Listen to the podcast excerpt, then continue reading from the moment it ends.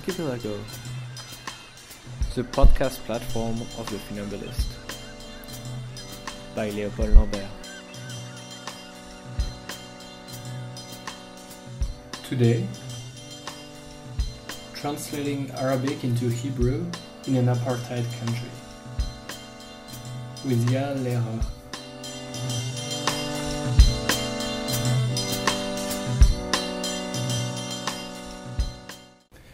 Hello everyone. Today my guest is uh, Yael Lerer, who is uh, uh, an actress, uh, the, but also the, the founder and uh, chief editor of uh, Andalus Publishing that we will talk about, and also the co-founder of um, of Balad, the, the um, Balad, the, one of the po- Palestinian political party in Israel, and also.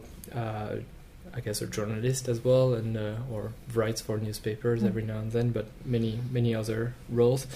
Uh, anyway, hello Yael. Hello. Uh, so today we will, I guess, we will address uh, uh, a few of uh, a few of um, those uh, responsibilities that you have in the um, in the struggle, political struggle in uh, in Palestine. I mean, can say Palestine, Israel, Palestine, but we're really talking about the same thing. We're not we're not. Uh, we're not uh, going to use the word Palestine as uh, many people do as a, to to speak about what we call the occupied Palestinian territories, but as a as a historical territory.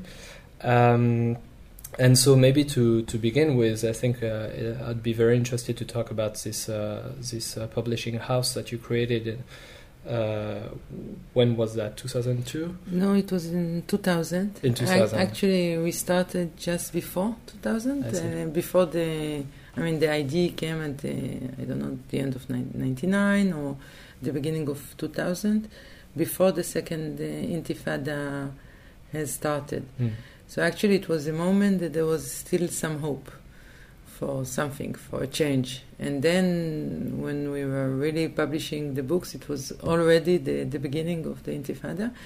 And in the way it was like, uh, I felt for many years, I, I think it took me five years or so to understand that we are not in a temporary situation. It was always like, this will end tomorrow. Mhm. And then we will go back to, I don't know exactly why, but. Uh, to the, the old order.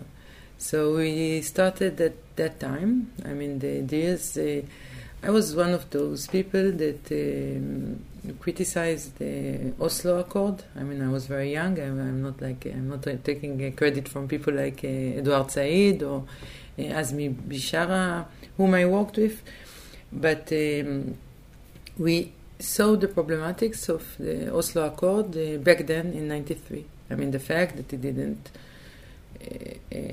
spoke about, uh, didn't speak about evacuating the settlements, and not Jerusalem, no the prisoner issue, The right to uh, return. the right to return, but even like uh, uh, direct occupation uh, Mhm. issues, uh, like set, settlements. I mean, there was no.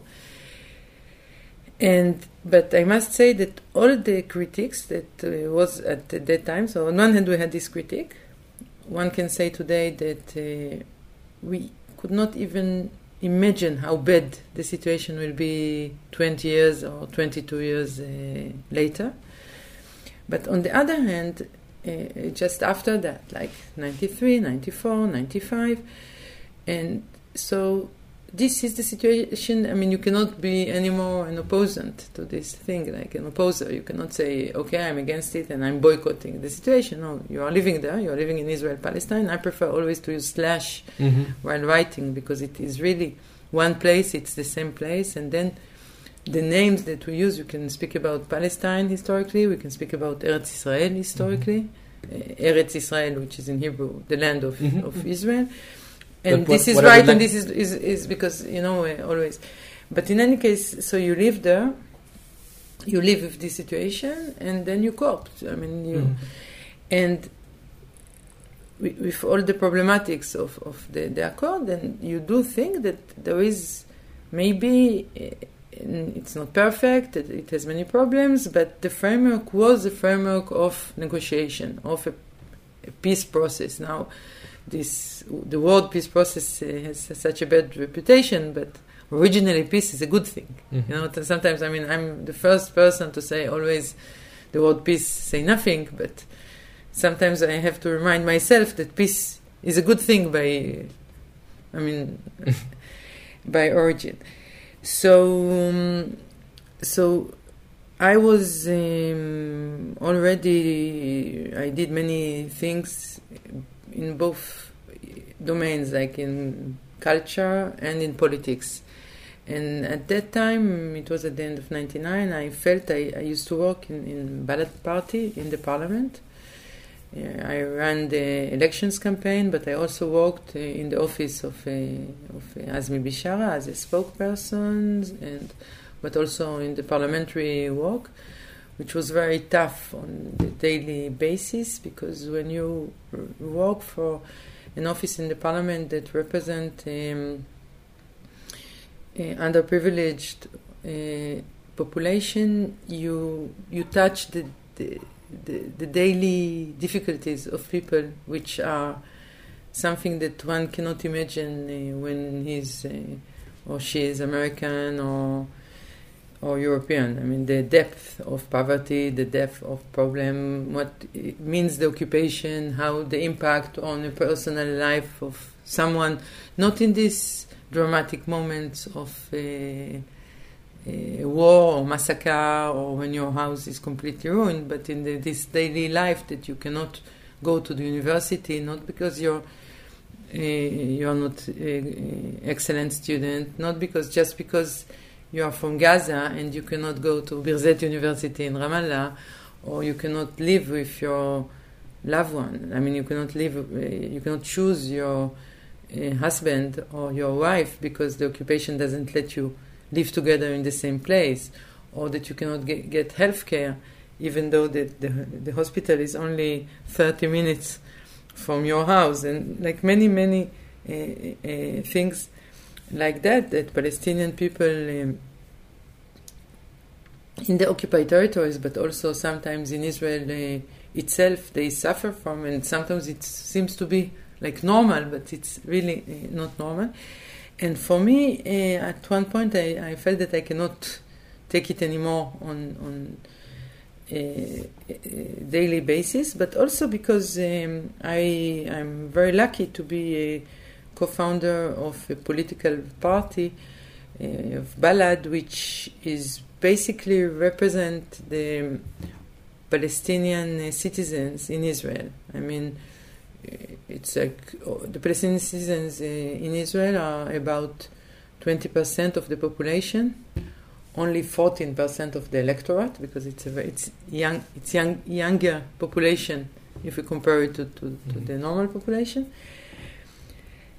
And um, it it has three political parties that nowadays they went uh, to the parliament uh, as a joint list together, which is a very good thing that I worked for it uh, a lot uh, uh, in the recent years.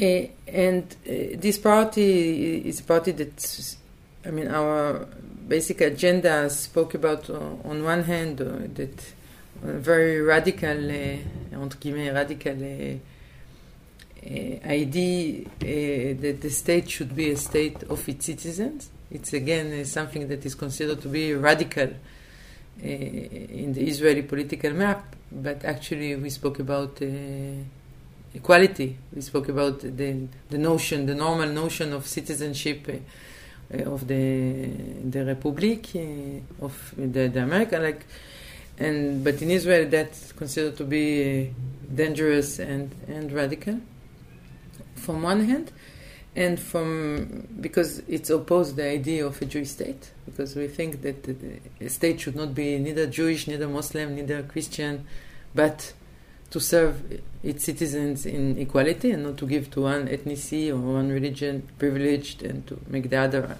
underprivileged, which sounds very normal, but when you understand how much Israel, uh, how Israel is gaining support from in, in Europe and in the States, and the, the idea of a Jewish state uh, has so much support, so you don't really understand how it went, how it goes together with the declared principles of uh, all of these politicians and uh, and countries.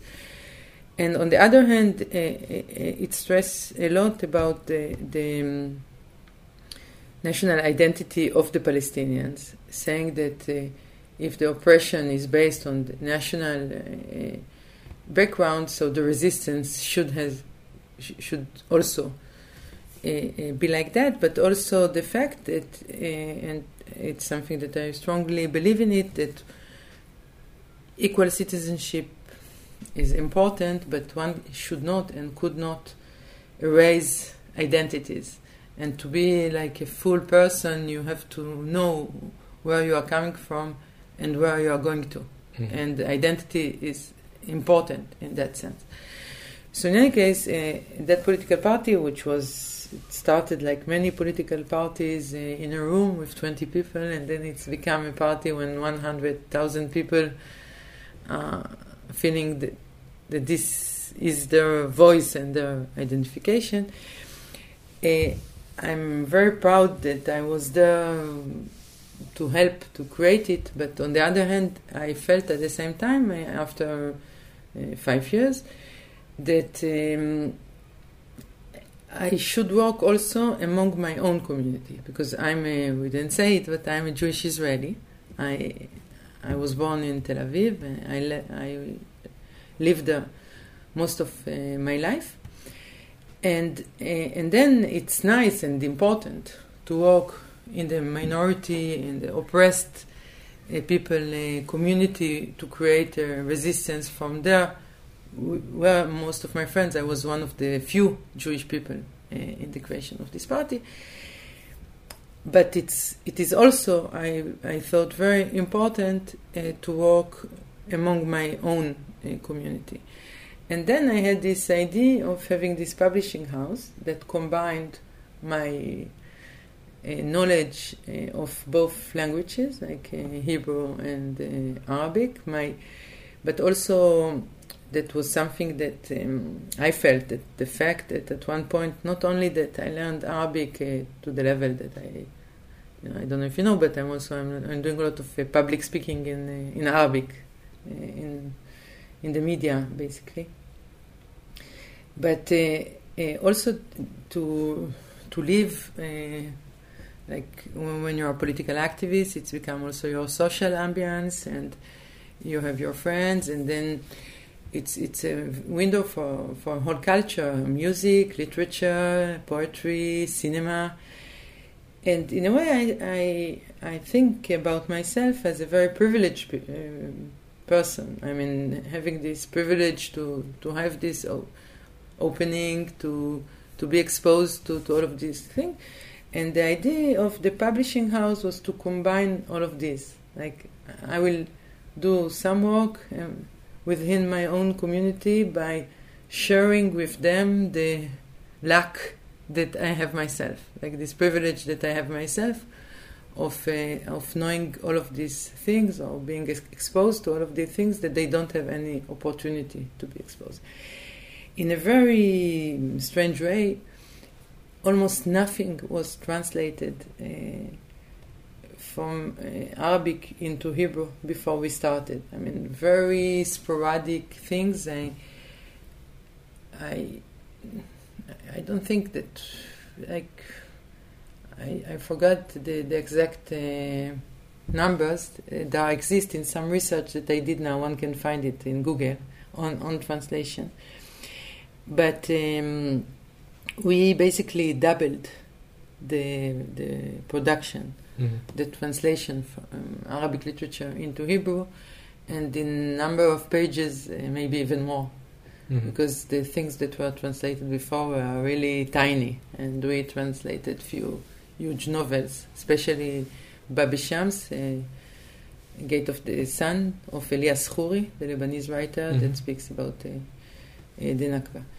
So the, the idea comes from from that like to, to try to do this thing which is a little bit uh, that, that strangely enough when i'm saying that it's strange that it doesn't exist is it is also because i like to to look on Israel Palestine as one place. Because you know many times people uh, that I meet here in France, especially activists for against occupation, they will tell you I was in Israel and in Palestine. Mm-hmm. And I'm always asking them, can you tell me exactly when did you pass from Israel or to Palestine or from Palestine to Israel? And actually, no, but no one can really tell me because normally when we pass from one country to another country, I mean, like uh, different countries, not within the European Union, but which is also interesting question to ask nowadays.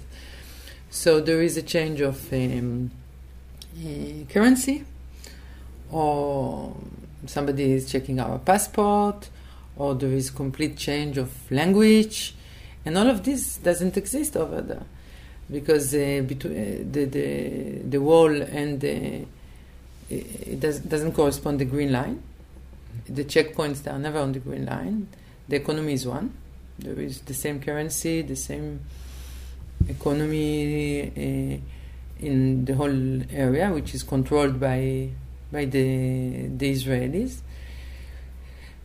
There is Arabic and Hebrew in both sides. Like even even if we construct the green line in a very artificial way, which is not on the ground, but let's imagine it.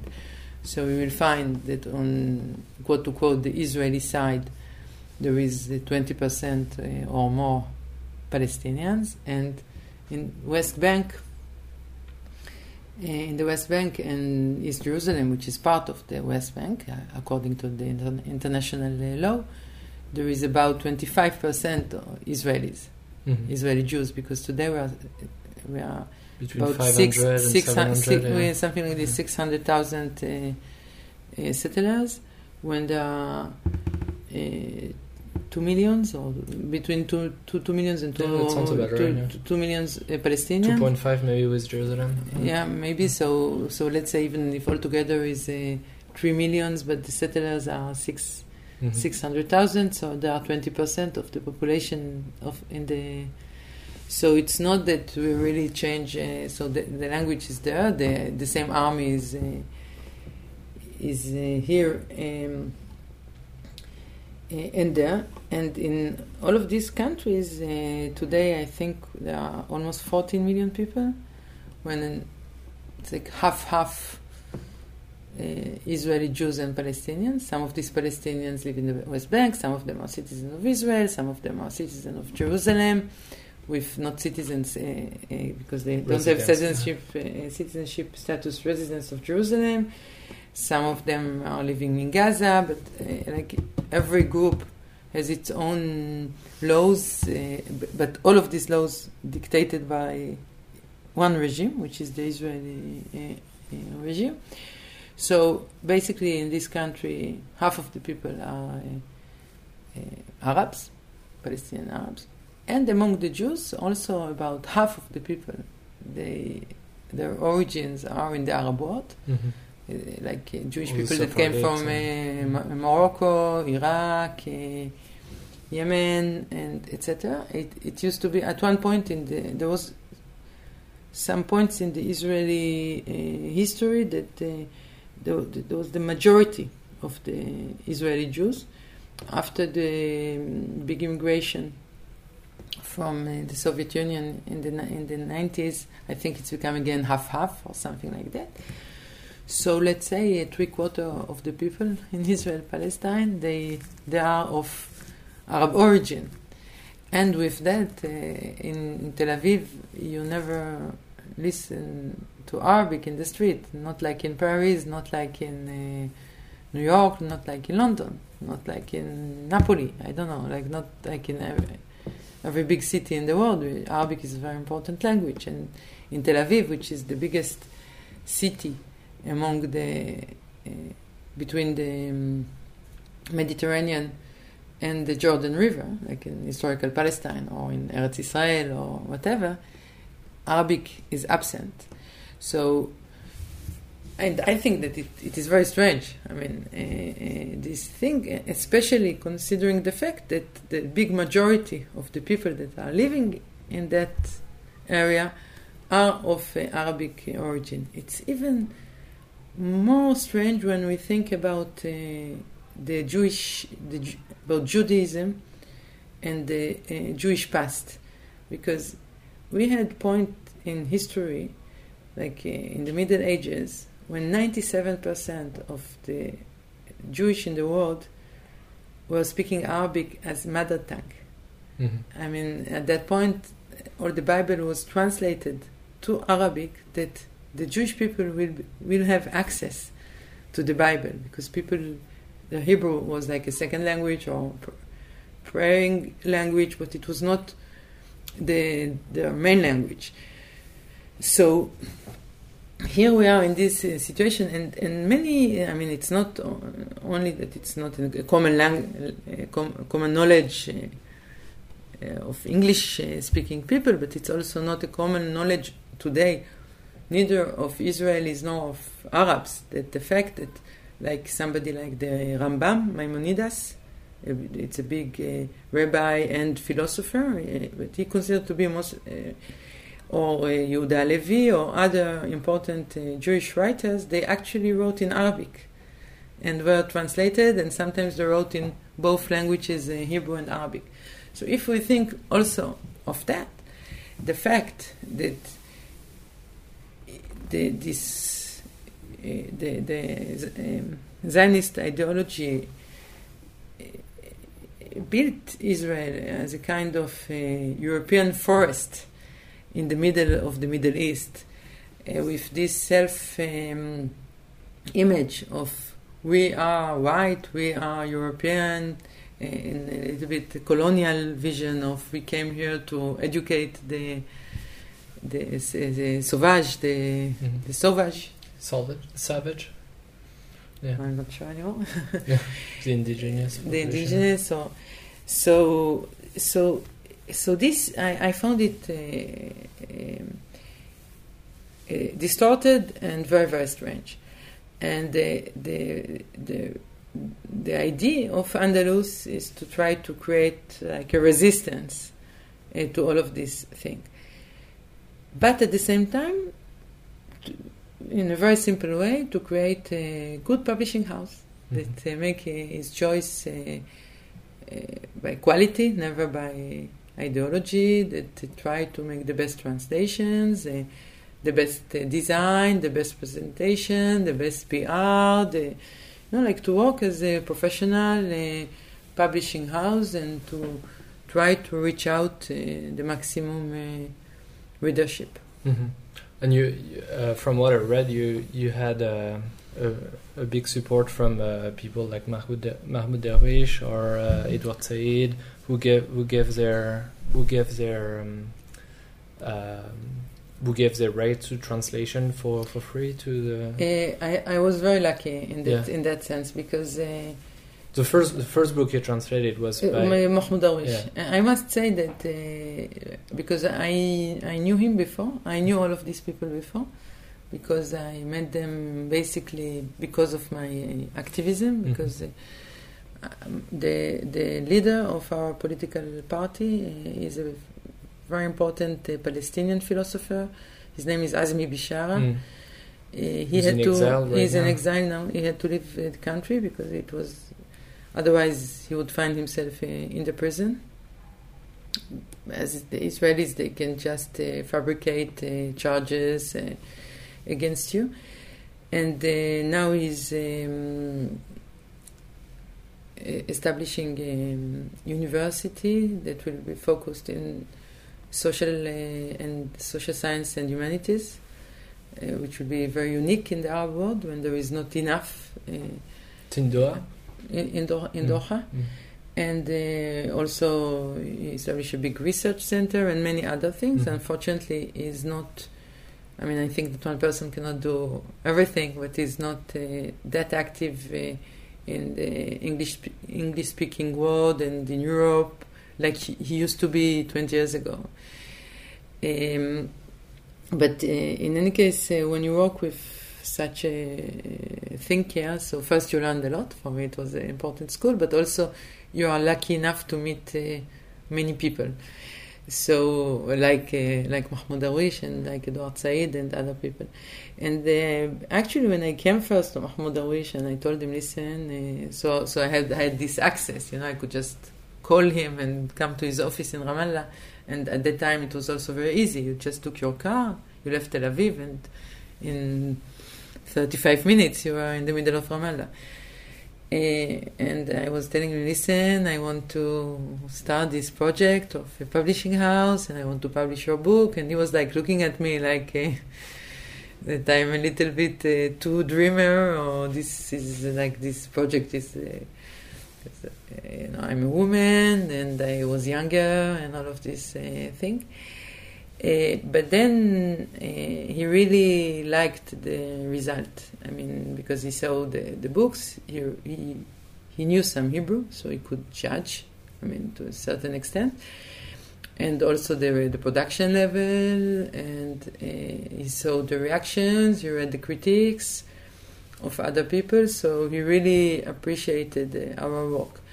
And then what happened that in 2001, just because I wrote um,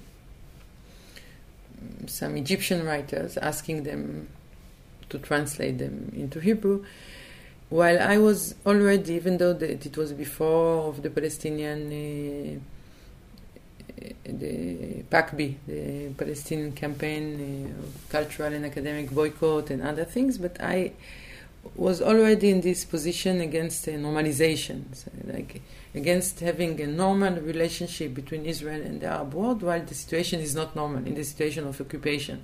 And I think that is something that people that are moving in this or working in these fields of going back and forth between the two cultures and the two societies should be always aware of. I mean, when we are resisting or when we're actually in a way, even if we don't want to, we found we can f- found ourselves cooperating with the occupation in a way, or with the uh, be co-opt or adapt by the propaganda machine of the occupation. Look how nice this uh, mm-hmm. coexistence uh, or this nice uh, translation initiative, and many people don't really understand it. But sometimes I think one should know. So I, I was explaining this to, to the Egyptian writers. I told them, listen, I don't, I'm against this normalization, and also I know we cannot sign normal contracts. Also, it was the, the issue with Mahmoud Darwish. I came I, I, when I came to him first because he was the first. I was telling him, listen, I, I want to publish, and uh, and he told me the fact that you are asking me permission is already more than what other people that translated it to me to Hebrew did before because they just translated in him without asking any permission. And the fact that I came back to him with copies of the book and all of this was like. A, so then um, I was telling this to these Egyptian writers that we cannot, uh, that I'm against normalization and I'm not working with the state apparatus, the Israeli state, and uh, uh, what are exactly my political convictions and all of this stuff. But even though um, I think I, I can analyze it, but it's longer for another conversation, maybe. Mm-hmm. There was a big. Um, it started a big uh, polemic, a big scandal in the Egyptian uh, press and the international uh, Arabic press.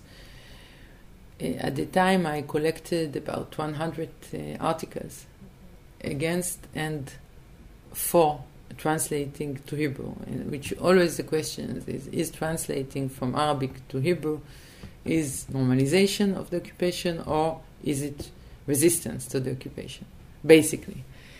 But people had much more to say, otherwise there, there wouldn't be so many, so many articles of so many different people. And I was uh, so lucky because uh, people like Mahmoud Darwish asked about it. Uh, Eduard Said wrote um, articles about it. Uh, uh, big, other big writers like Huda Barakat, like uh, Muhammad Shukri, the late uh, uh, Moroccan writer, and many many other writers. So it was very good for the ego, you know, like to have all of these people that you admire fi- suddenly uh, speak and write how important is what you are doing. Um, and at this sense, uh, at the same time, after that, uh, and I, I, have, I think, the, the, the, the intellectual uh, scene in Egypt is very problematic. We can see it now with all what happened in Egypt, how many of these intellectual, at the end of the day, uh, they uh, they just became against democracy and uh, with the, the Sisi regime, which is mm-hmm. military dic- dic- dictator regime, only because they are afraid of uh, religious people, which I think. So and. for me, it's it's really because I met people that I really appreciate, and I appreciated for many years, and suddenly they are my political enemy because I mean, I'm I'm not afraid, and I think that one should not be afraid of religious people, not in France and not in mm. the Arab world and not in Israel. Uh, it's more important to create a kind of a coexistence of religious and not religious, but it it happens everywhere. I mean, it's not only the fr- French uh, pathology of uh, being against uh, it's particularly bad here. So that's for sure. No, I, am not sure. I'm, I, because here, the, I mean, here you don't kill people like you do in Egypt. Mm-hmm. You know, I think that uh, the, this. Uh, the thing is, that it's different because there is no such a laïcité. I mean, the the. Um, I think that we, we I just I answered the first question. The, it's we're to finish our hour like this so, so in any case, um, uh, so the, the Egyptian uh, uh, scene, I think intellectual scene is very problematic for many reasons. Uh, and I, I, chose not to translate any an Egyptian writer, uh, even though that after that I happened to meet many of these writers, and um, some of them just to, uh, like whispering to me, you can do it. We will. We just don't. We will tell. We will say that we you did it uh, without asking us. And I told them I don't want to do it uh, that way. I offered them like I offered mechanism of like, okay, we are not going to sign a contract because of this normalization issue. And it's it's in any case it's uh, symbolic because uh, so I offered to take the royalties money and to give it to like libraries in refugee camps but actually, we, because unfortunately, my real problem was not the Egyptian writers.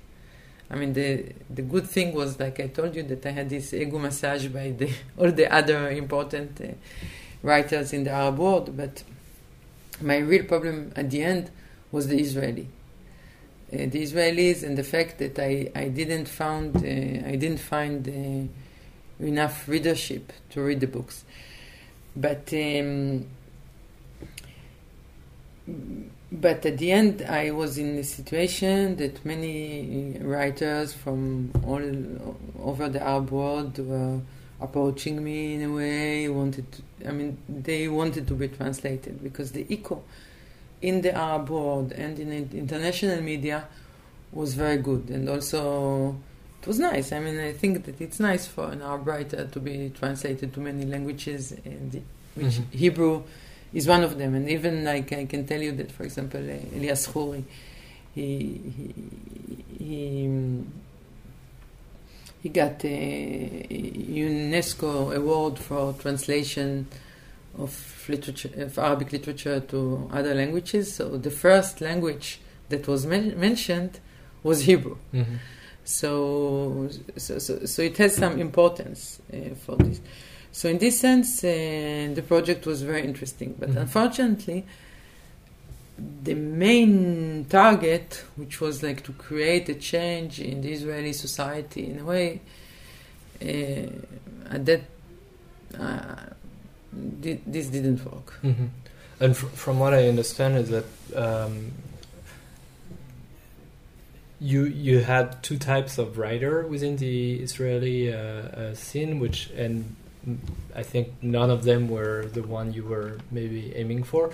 One is uh, one is uh, maybe symbolized by Ariel Sharon himself. It's like uh, knowing the enemy, so you have to to read the the, liter- the Palestinian literature to be able to to uh, to counter it and uh, and this kind of thing.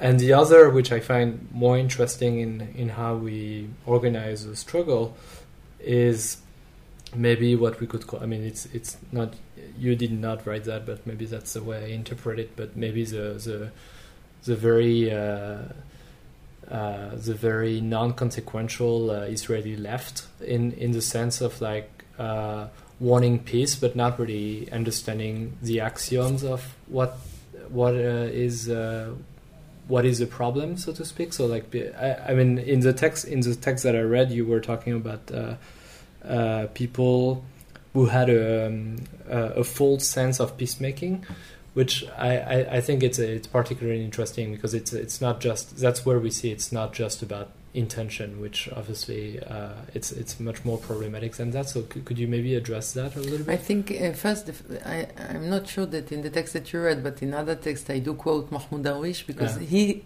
he said it many times mm-hmm. in his interviews that. Um, he thinks that the Israelis that read him it's either to like to know the enemy or to for the purpose of to make peace with.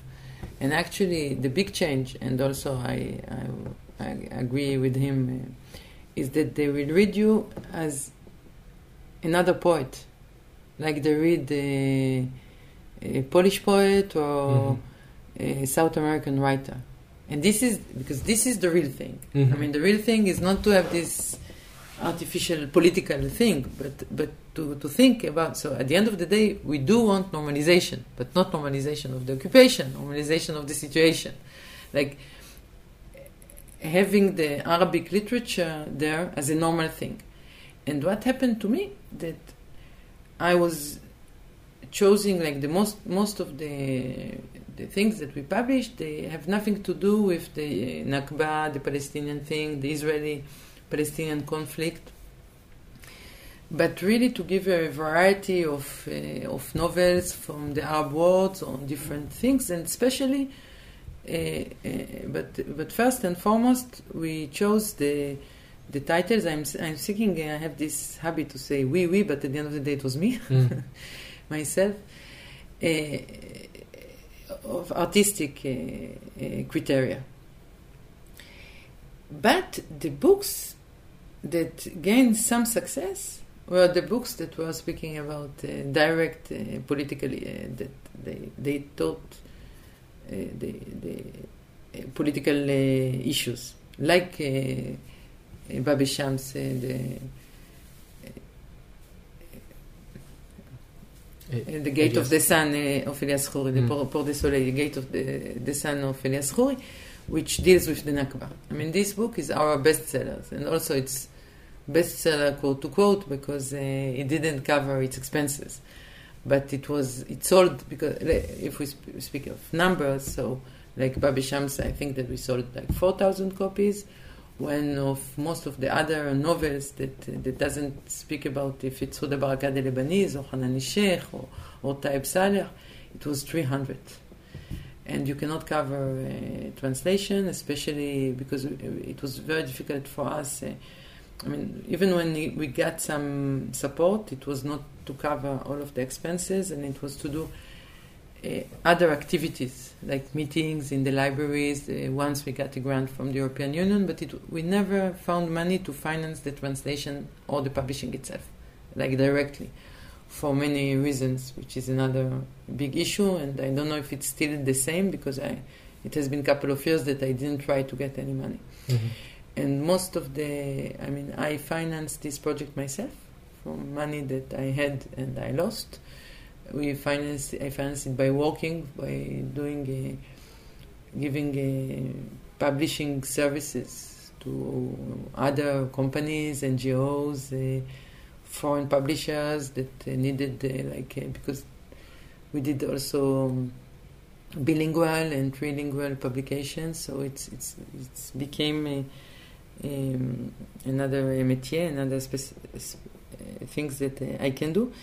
So, but but we never really, uh, and also because it's in Israel in general, the culture there is no much support, state support for culture. It's not France and it's not the United States. We don't have this tradition within rich people to give to culture. So so all the culture, uh, cultural field is very poor, and then when you try to do high quality translation and you try to pay well to your translators and to your editors and to your designer, so it's it's very difficult. And we didn't manage. We didn't manage. Uh, it just uh, luckily I had what I mean I could, but at one, one at one point I didn't have any more money and I was too tired to to work hard to feed it because it was like it was too expensive uh, hobby, which also was it showed us how the situation is uh, problematic because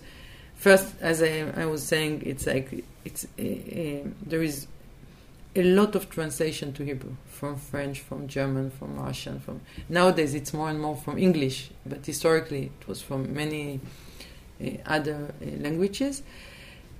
And now, again, all the book, I mean, the, the book market everywhere has been changed a lot in the in the last decade. But when we started in 2000, it was still the uh, the old patterns. So. Um, at the time the same book that uh, so you can never know when you when you publish it's like lottery you don't know what will uh, but let's say in average the same thing that we we manage the same quality the same style more or less then we systematically sold uh, only 300 400 copies at the same time things like that from other languages would be, be 10 times more mm. and uh, and it was still difficult for the publisher, even if it's 10 times more the, the sales. So at one point, uh, we were active like for seven years in quite an intensive way. I think we had like 24 titles, but some of them like.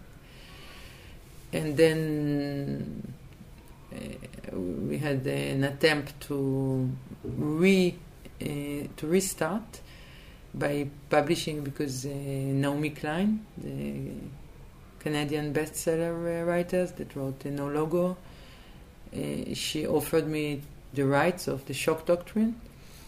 And our idea was that this book, because she's a bestseller writer, and that this book will give us some oxygen to to be able to to translate and publish more Arabic titles but actually we it didn't even cover its own expenses uh, because uh, we did it as a part of a political campaign uh, that spoke about uh, boycott the Israeli institution while not boycotting the Israeli readers and trying to work in Israel, but without cooperating with the establishment, which is always what. And apparently, it doesn't work. It doesn't work anymore, and we were boycotted by the readers. Uh, very little uh, was sold, uh, and and again, in, in a way, I'm I'm joking, and it, it's important, but in a way, we made her Arab, so unwanted, like our, because what happened before, the the shocking things that some of these books that sold at the end, the 300 or 400 copies, they got 20 critics in the newspapers, the, the big newspaper, that praised them. So you could think, but there was this um, this blockage, this thing uh, about the Israelis that uh, there is all of this superiority thing, the fact that, that what is important is the politi- is the European culture or the American culture, that we are actually kind of an island. So people, even people with uh, a lot of uh, goodwill, you know, that really want peace, etc., they will say uh, yes, what is imp- it's so important what you are doing. It's so important. And then I would ask them, but did you buy any books? Did you read it? But they, they couldn't really think that uh, uh, it was not important for them as to as it was important to, to read the, the, new Paul Auster, mm-hmm. you know, or the new I don't know which French writer that was translated because it's it's not like the things that one should do or something uh, uh, like that. So there was a big gap between our success in the media, between the critics that were excellent, and the fact that at the end of the day, except uh, a few exceptions, we we didn't manage to sell books. Mm-hmm. But uh, I uh, the, the the sort of uh, follow up conversations that I wanted to have um, regarding this work you've been doing with Andalus uh, is the idea of a of a common imaginary that we can think in the context of a of a manifesto for a common state. And uh, and um, and you you kindly send me uh, a link towards uh, the film by Eyal Sivan that he, he did that's called uh, uh I guess in English it would be a common state a potential conversations that uh, involves the about I don't know 15, 15 people half half Israeli Jews and half Palestinians. Uh, I mean we can quote a, a, few people Omar Barghouti, Sandi Hilal, Rosen Bisharat Ariella Azoulay, Ilan Pappé I mean um, all those very um, extremely interesting people, and including yourself as well, and um, and discussing about about this um, this scenario of a common state, which, as we were talking about when we were preparing this conversation, it's it's fairly obvious to many many of us who were who are um, as being as being by very far the most uh, uh, wishable scenario for to end the occupation, to allow the right of return of the Palestinian refugees. I mean, there's 4.5 million people that are still waiting to, to um, if not come back, at least be granted the right to come back. Um, and uh, so it, it's it's a very interesting uh, two hours long uh, conversation between uh, all of you. But uh, could could we talk a little bit about about that? Because I mean, right now I feel we are we're surrounded by by people who are, and I mean, we, we saw it with the, the, the votes uh, from various European parliaments. I mean, the Swedish parliament, the English parliament, the French parliament, recognizing the Palestinian state, and somehow we could feel that it is something intuitively good in the fact that we are. Uh, it seems to it seems to it seems to grant a few rights to to the Palestinian, but really, when you when you think of it as a, for the in the big picture, it's it's actually pretty bad news for what it means. It sorts to, it sorts to be a, an update of the Oslo Accords, or this kind of thing. Do do you agree? Um, it's a very complicated yeah, question. I'm sorry, it's, a very, it's quite long. it's very well. long. Yeah. but uh, I, listen, I think there is, if, if I mean the the movie of uh, Eyal. Um, it, Yeah, it's, yeah, it's Sivan, co- he speaks about uh, Eyal Sivan. He speaks about common state and not about one state, which is by itself interesting. And there are many others, you know, and people like me. I, I, I write and speak about it uh, at least for the, the last 15 years and or more. Uh, it's all of these forms of one state discourse and all of these discourses that speaks of the place as one, you know, as it, it is one place where actually there is already one state, as I, I was saying, like one currency, one army, the borders are controlled by one entity, which is the Israeli government. And then at this place, and then because there is always the question, what is a state? You know, a state is for me it's geography, borders, currency, and power. In this sense, there is already one state uh, over there, which is an apartheid state, because in this state there are different people have uh, are subject to different uh, sets of laws and regulations. And I think that it is very, it is extremely important to speak about the situation as it is now. But as for the solution and as for the political demands, even like my political parties that speak in my language, more or less, I mean,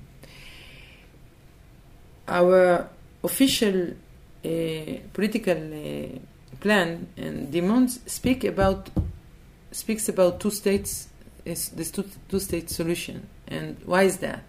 Because there is this international legitimacy, there is all of these UN resolutions, there is all the world that accepting the framework of the 47 um, partition resolution, the 181 partition resolution of 99 November 47. And then you are saying, okay, I have so so actually people think and that this is the way to to go, you know, because we are uh, and then you say the, the UN voted for this. I mean, so it just have to be implemented. I do agree. I do think that uh, that should be changed. But the only only power that can change it is is organic Palestinian one. And when I'm speaking, I mean all of these people in the films, um, they are friends of mine. I mean most of these people, they, we had the social. I mean, we are not only colleagues or think together. We we had some social occasions when we spent time together, like both. Pal- I mean, basically the Palestinians. Mm-hmm. But with all my respect to my friends and to myself, there is no uh, political Palestinian power, party or other that is active in the refugee camps, in one hand, in the West Bank, in the other hand, that speak of such a solution, of one state solution, of common state solution. I mean, there are some initiatives here and there. There are some intellectuals here and there. There are many Palestinians. Sometimes when you meet, uh, you know, all of these cliche of the taxi driver that we always, uh, everybody like to quote the taxi drivers uh, when you go in the West Bank. So the taxi driver, especially someone like me, an Israeli, nice one, smile, and then I speak uh, Arabic, and then they are not always sure what is my accent and if I'm not Palestinian myself and then I'm an Israeli, ah, the easiest that, that is will be that we will all live together in in one place. But but for that one should uh, frame a, framework, a political program, and nobody nobody did it. And I mean some I mean I'm not saying nobody because even myself I have my own writing about it but I'm saying that there is no political party. And at the end of the day uh, I am still a believer in the traditional political in the, the liberal democracy. Mm-hmm. like political parties that are organized that have an agenda that try to convince convince people to support them to make these people and when it's not organic and when it doesn't come from from at least from the West Bank or Gaza or refugee camps. But you have you have a lot of voices like this in the Palestinian citizens of Israel. But also, it's not hegemonic; it's still minority.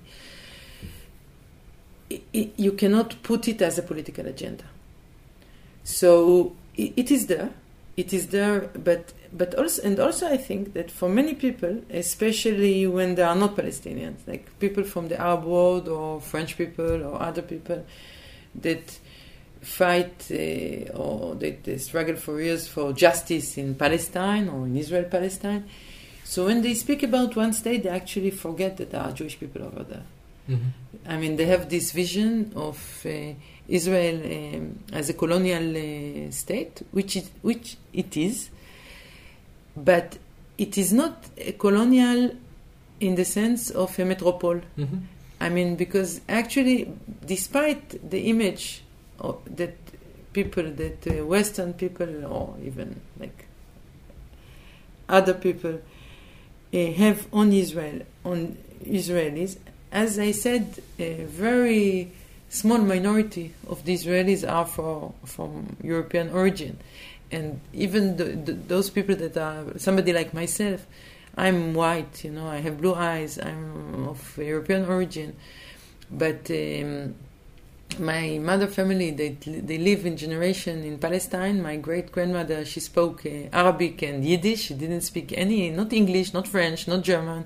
She never went to the theater. She she never never listened to Beethoven. You know, she was a uh, religious and and poor and uh, uh, and was born in, in the Galilee and uh, my other grandparents they came from Ukraine and Belarusia in the in the 30s so it's not that I have I, I don't have any affiliation to to those places. I mean it's not this colonialism that you have the metropole where to go back you know where I mm-hmm. should go back okay? I mean now I live in France I submitted my, I mean, I hope to, to be French citizen soon because I live already for six years.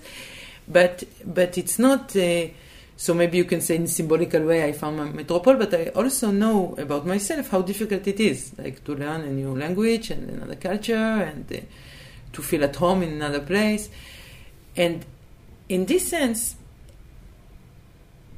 yes, when you think about it, when the people in Eyal Sivan movie speaks about it, it is so reasonable and so easy to to just to live together and to share the, the place together. But as there is no political plan for that, and there is many difficulties, and many people will tell you when you will ask them, I'm not convinced that um, it's uh, like uh, the Israelis will never accept it, or that the division of power is like that. The, the Palestinian will that it's very difficult to, to, to build something common with with justice. But I think I, I don't like this. Uh, I, I don't agree because if and then if we build two states next to each other with a huge uh, gap, economic and uh, power, it's the same. I mean, it's it's, it's it, uh, I in any case, I I I hope that these voices will emerge, and they are, they are emerging, and I, I, I, hope that there will be more and more voices.